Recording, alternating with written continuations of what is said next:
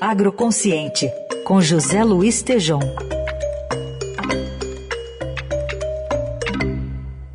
Oi, Tejom, bom dia. Bom dia, Heisen, Carol, bom dia, ouvintes. Bom dia. Você traz para a gente informações importantes de uma reunião de um conselho empresarial da América Latina. O que, que foi discutido, hein, Tejão?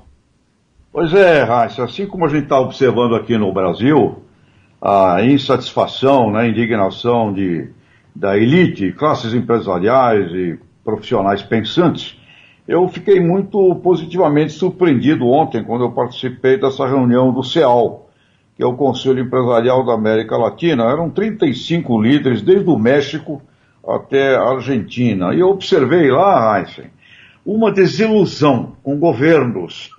Todo mundo reclamando dos governos, viu? Uh, muito numa linha populista, populista de esquerda ou de direita. E uma conclusão importante, que tem a ver com o nosso tema também, que é o tema da, da, da, da alimentação, do abastecimento eh, os governos, na visão desses empresários, não farão planos de longo prazo.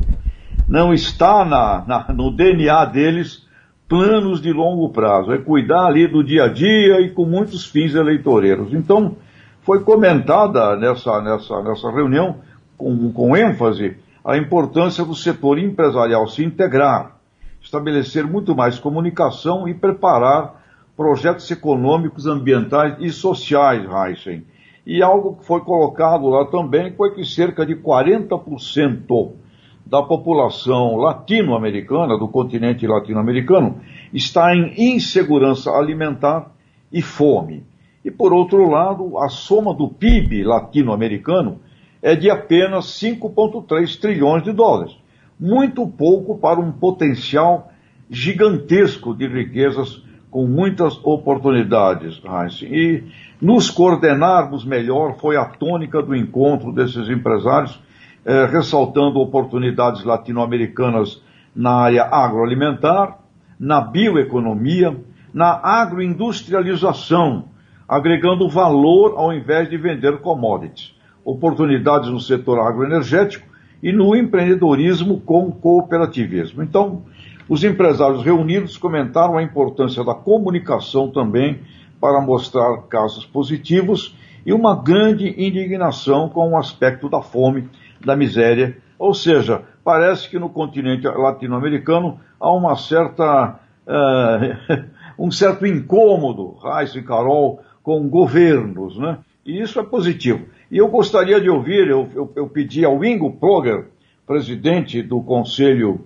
uh, empresarial da América Latina no Brasil, que nos desse aqui a sua visão. Se possível, uh, colocar aí a, a voz desse líder do Ingo Ploger.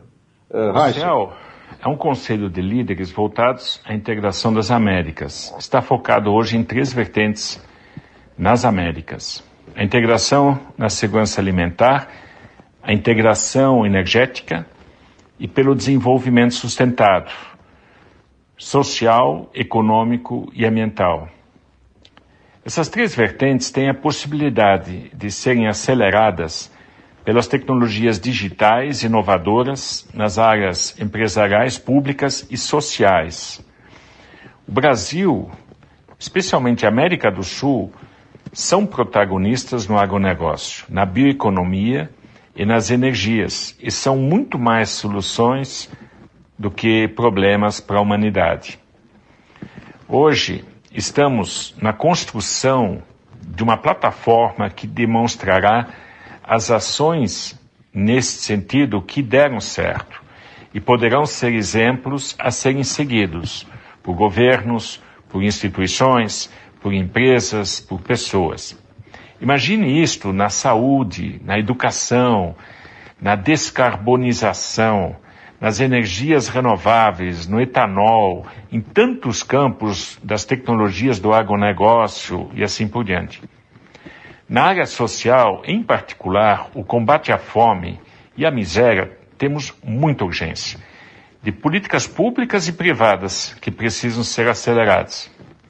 O Brasil, como outros países, precisam estar nesta liderança como contribuição para o desenvolvimento nos seus próprios países, na nossa região e para a humanidade.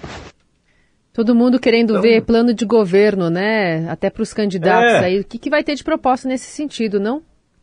Pois é, Carol, eu fiquei impressionado com essa visão latino-americana, porque há, um, há, uma, há uma. Assim, olha, não estou acreditando. E algo que foi muito ressaltado por todos ali. Esses governos não fazem plano de longo prazo.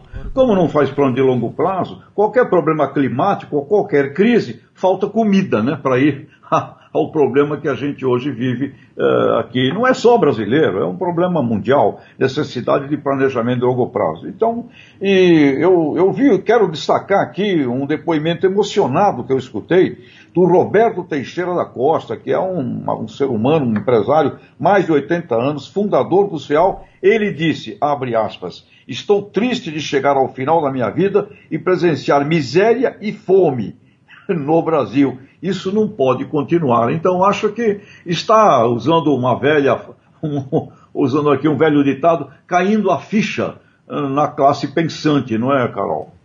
É isso. Muito bom, Tejon. A gente volta a se falar então na sexta-feira. Boa quarta. Grande abraço, até lá.